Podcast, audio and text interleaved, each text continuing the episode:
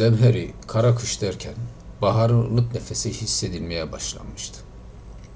Yerdeki cam gibi parlayan bir karış buzun üzeri su çukurlarıyla dolmaya, çatılardaki karlar erimeye, kaldırımların dibinden küçük derecikler akmaya başlamıştı.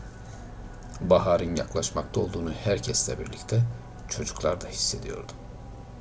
Daha şimdiden çiğdem ve vantar toplamanın hayalini kuruyor, ırmağa ya da çermiye gidip suya nasıl çivileme atlayacaklarını hararetle birbirlerine anlatıyorlardı. Kazancılar Caddesi'nden Ali Baba Caddesi'ne ulaşmadan ilk sağa döndüğünüzde Şardaşların konağının hemen arkasındaki geniş arsanın nihayetinde bahçesinde siyah çam ağaçları ve ak kavak ağaçlarının sıralandığı tek katlı Vali Muammer İlkokulu etrafa gülücükler saçıp kahkahalar atıyordu. Çatının dibinde biriken karlardan kar topu yapıp birbirine atan çocukların neşesi her yeri sarmıştı. Okulun müstahdemi İsmail Efendi elinde uzun bir ahşap gelberiyle çatının karını sıyırıp aşağı itekliyordu. Bahçedeki şen atmosfere dalmış tebessümle izlerken birden kısa bir sessizlik oldu. Sonra binanın bahçe duvarına en yakın kısmına yakın olan yerde öğrencilerin kümelendiğini fark etti.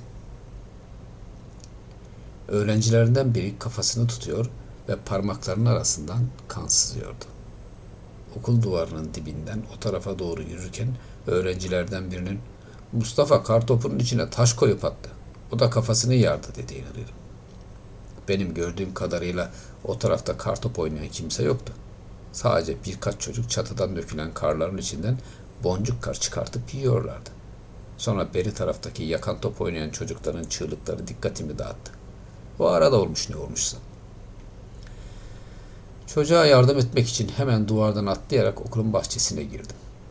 Çocuğun yüzünde korktuğuna ya da acı çektiğine dair en ufak bir iz yoktu. Biraz ileriden takı elbiseli, zayıf ve kel kafalı Hüseyin öğretmenin hızlı adımlarla geldiğini gördüm. Beni görünce Muhtar ne oldu burada? Sen gördün mü? Yok öğretmenim ben bir şey görmedim.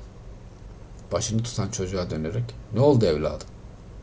O zamana kadar soğukkanlı bir şekilde kafasını tutan çocuk kafasından elini çektiğinde kızıl kana bulanmış ellerini görünce aniden bir dehşet duygusuna kapılarak bağıra bağıra ağlamaya başladı.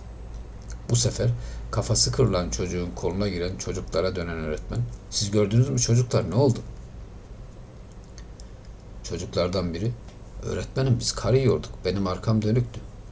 Anam diye bir ses duydum döndüğümde İboş kafasını tutuyordu. Ben de anlamadım ne oldu. Az önce Mustafa'nın kar topunun içine taş koyduğunu söyleyen esmer çocuk ileri atılarak öğretmenim bizim Mustafa'larla kar top oynuyorduk. Mustafa kartopunun içine taş koymuş olabilir. Çocuk bunu der demez orada Mustafa olduğu anlaşılan çocuk. Vallahi yalan. Öğretmenim ben biraz fazla sıkıyorum karı. Azıcık sert oluyor. Buz gibi. Yoksa ben taşmaş koymuyorum. Bu sırada müstahdem Halime Hanım tentür diyot, oksijenli su, pamuk, sargı bezi, yara bandı, ecza dolabından ne bulmuş salıp gelmişti. Önce Hüseyin öğretmen cebinden mendilini çıkardı.